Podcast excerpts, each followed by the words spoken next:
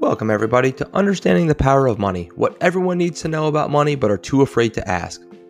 Money's powerful, and we all ask ourselves the same big questions How much is enough? Can I afford that? How do I make my money grow? And of course, when can I buy my beach house? Those are the questions everyone thinks about, and this podcast will help you find the answers. My name is Amit Chopra, and welcome to Understanding the Power of Money. Emergency podcast, folks. We have had an absolutely crazy week in the market. I'm not sure if you've turned on the news lately or listened to the radio, or frankly, probably spoken to your barber or the dry cleaner down the road. But everybody at this point is talking about GameStop stock and AMC Entertainment and Nokia. And I'm sure you're hearing the news talk about uh, short squeeze and Wall Street bets and all this other lingo and jargon that they say very enthusiastically. And you ask yourself, what the heck is going on? Over the course of the past week, I have gotten three dozen calls from clients not asking me to trade for them, but asking me what is happening and why is it happening. So I figured if I'm getting all these phone calls, I bet you, all of you, are probably thinking the same thing right now. So, this podcast is a quick educational uh, overview of what is happening right now and going through a little bit of the jargon and lingo. So, before we can dive into the mechanics of what is actually happening with GameStop, let's start with some uh, vocabulary. So the first thing, and that is at the crux of, of the event that's occurring right now, is what is a short position? so a short is when you borrow a stock from a broker and sell it immediately for its current price. Then you hope that that stock will fall in price such that you can buy it back cheaper than you originally sold it, return it back to your broker, and keep the difference of what you sold it for and what you bought it back for. Even saying that, I'm a little confused. So let me give it to you in an example, right? The first thing you have to realize is when I say you're borrowing a stock from a broker, that's literally what you're doing. You're going to your broker and you're saying, I want to borrow one share of XYZ stock. And and your broker is going to say to you, okay, we're willing to lend you this one share of XYZ stock or 10 shares or 100 shares or whatever you're asking for. In this case, we'll say one share to make it an easy example. We'll give you the one share of stock, we'll lend it to you because you have X amount of dollars in your account, because you are an accredited investor, perhaps. Maybe they're doing it because of your dashing good looks. That's not why they're going to do it for me, but maybe for you. Definitely not for me, though. okay. I borrow the one share of XYZ stock and I immediately sell it for $10, which in our example is the current trading price. So now I have $10 in my hand, but I owe my broker one share of XYZ stock at some point in the future. So let's say XYZ drops to $7. Well, I can buy that share back with the $10 I have in my hand, only spending 7 of it to cover my position. I can return the one share to the broker that I borrowed it from, and I get to keep the $3, right? Because I sold it for 10 and I bought it back for 7. This is great. Well, it can go the other way.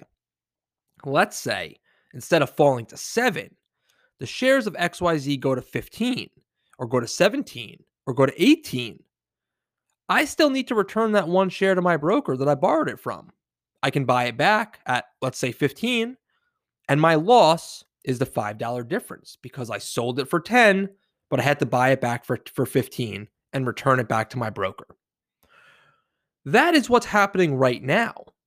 You're having what's called a short squeeze. Now, I've added some more lingo here. We figured out what a short position is. What's a squeeze? In investing, a squeeze typically refers to a time when some sort of rapid price movement in a company's stock is forcing investors to make a change in their investment positions that they otherwise wouldn't have done. Those forced moves drive even more price change and even more forced moves, creating this really nasty feedback loop that can really last quite a while before it completely crashes. So, what if, if we know a squeeze is an investor being forced to make a change because of a rapidly moving stock price? What's a short squeeze? Well, a short squeeze is when a stock price is moving upwards. It forces the people who had shorted the stock. Remember, you borrow the stock and sell it at that immediate at the price at the, the immediate sale price.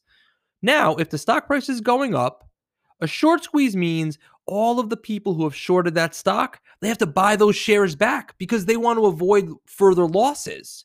So if they're buying the shares back, they're driving the stock price higher. We're seeing that right now. Let me give you an example of how it works in the normal world, and people don't really say anything or complain about it. A few years ago, there was a hedge fund manager named Bill Ackman. He's still a hedge fund manager. I bet you you see him on TV if you watch CNBC pretty often. Well, Bill Ackman was very short the company Herbalife. He felt like Herbalife was a pyramid scheme. It is a multi level marketing company, and he felt like it was a pyramid scheme. So he shorted the stock and was very vocal about it and was very public about it. The problem is he did his math wrong. He overshorted the stock, just like what's happening to GameStop. So, a bunch of hedge fund managers got together in what's called a quote unquote idea dinner, and they did the math themselves and realized that they could squeeze Bill Ackman simply by coming together and buying shares of Herbalife. Because they were buying shares of Herbalife and the stock price was going up, Bill Ackman had to cover his shorts because he didn't right his his his risk at that point was limitless because the price could go up infinitely. So he had to keep buying the stock to cover his short, driving the price even higher. And then those hedge fund managers who squeezed him, they dump all their shares and the share and, and the stock price craters. But Mr. Ackman is no longer short, so he doesn't benefit from when the when the share price falls. In fact, he just had to buy back all these shares to return it back to his broker that he borrowed them from. So that's pretty typical. That happens, and it happens often. Uh, idea dinners have been have been around since the beginning of hedge funds. Frankly, what we saw with GameStop is instead of it being hedge funds who noticed the math was wrong, it was a bunch of individual investors, a bunch of retail investors if you listen to the news, apparently it's a bunch of people in their parents' basement.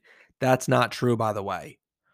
But these individual retail investors all came together on a uh, a social media webpage called Reddit under the subreddit Wall Street Bets, and they discussed it, just like hedge fund managers would do. And what they realized was that GameStop was shorted more than outstanding shares were available. All right. What does that even mean? Let's break it down. If there's a hundred million shares of GameStop out there floating in the in the ether for people to buy and sell, 100 million shares. Well, 140 million shares had been borrowed and sold short.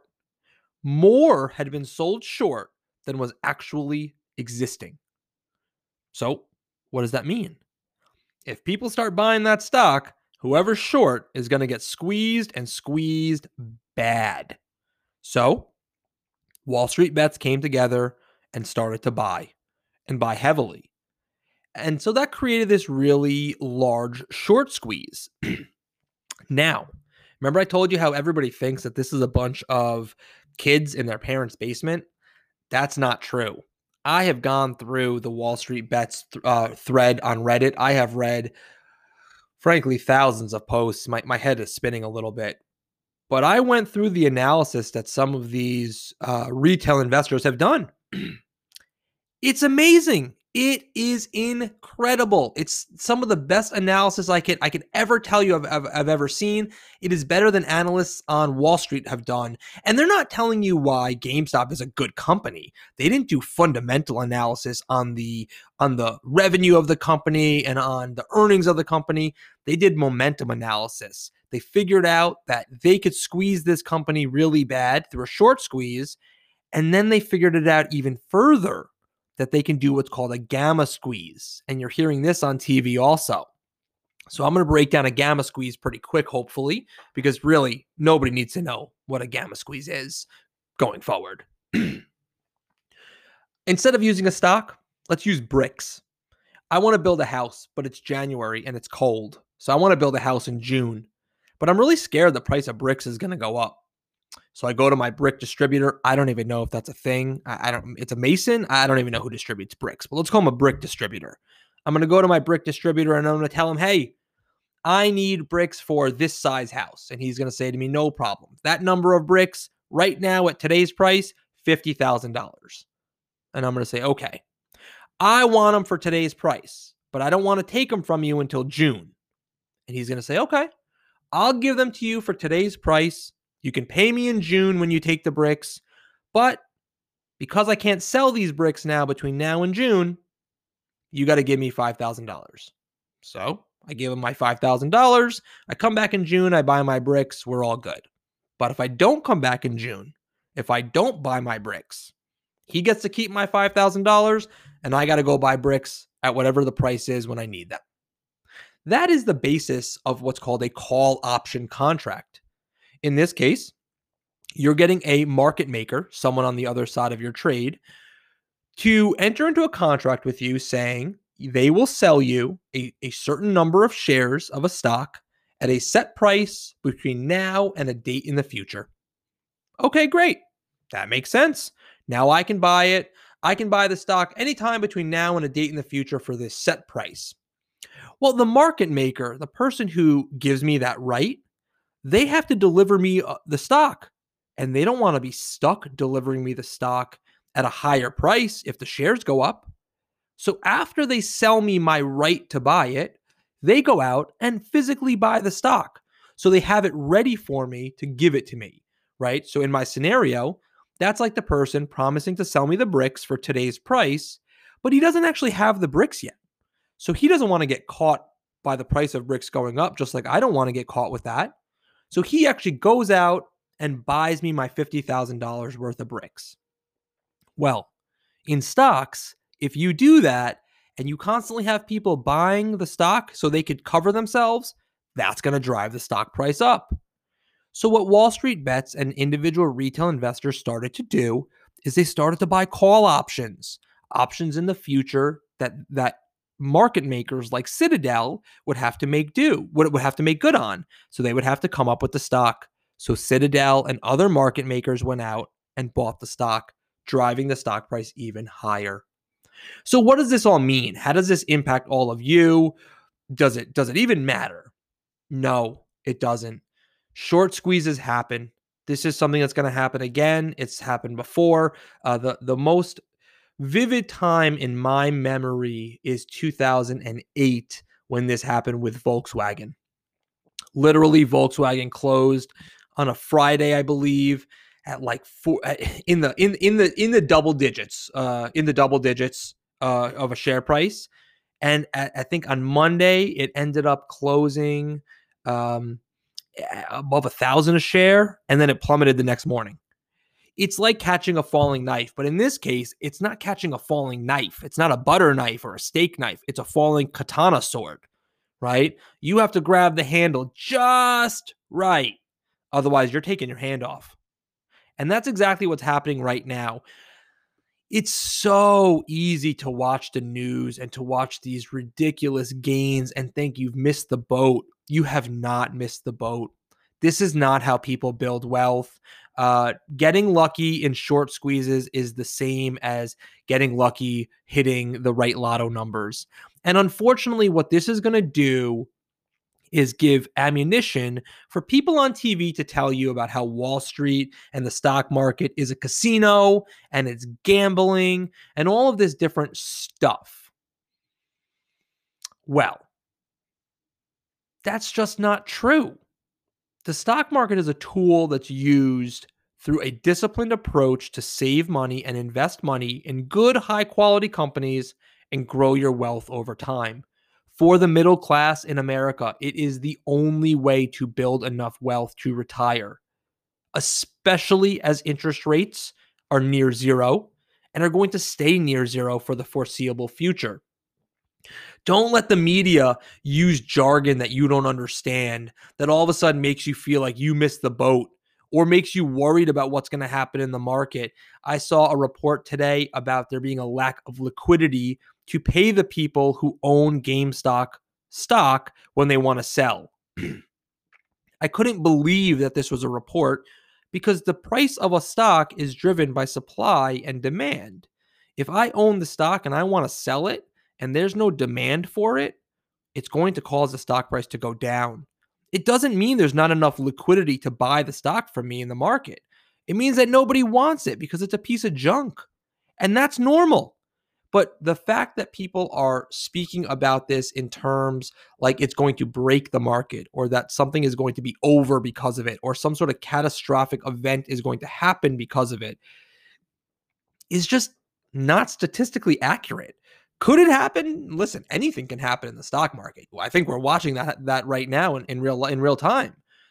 Is it likely to happen though? No. Statistically speaking, will it happen? No. This is another blip on the map that will cause concern for individual investors and make you zig or zag or try and catch a falling knife. This didn't require you to do anything. Stick with your plan, move forward. Now, does it mean you shouldn't trade this event? Absolutely not.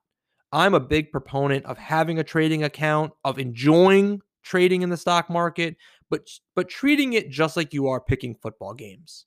You're not trying to become rich. It's not going to make you a millionaire. You're scratching an itch that allows you to leave the rest of your plan alone. But right now what you're getting is you're getting inundated with this lingo and jargon and these words that you don't understand. And i hope that this episode of the podcast helped shed some light on it for you. If you want to dive into this further i do have some more resources. Fill out the google the google doc in the description of this uh, of this podcast, give me your email address. I can send you some additional resources. There's also a link down there to click to set up a time to chat. I'm happy to chat with anybody. Uh, I enjoy this. Watching all of this unfold has been like watching a reality TV show unfold for me. Th- this has been my own version of. I want to say keeping up with the Kardashians, but frankly, that show is terrible. This has been my own version of of Gold Rush, of a reality TV show uh, really. And I love discussing it. I love educating other people about you about it. So if you have questions, you want to know what's going on, you want to know if, if somehow you you took advantage of it, or if you didn't take advantage of it, or how can you take advantage of it, uh, how can you spot it next time. All of that, fair game. Uh, click on the link, book a time. Let's chat for 15, 20 minutes, get to know each other, see if I can answer some questions for you. But I hope this emergency episode of Understanding the Power of Money was helpful because this is truly there to help you understand the power of money.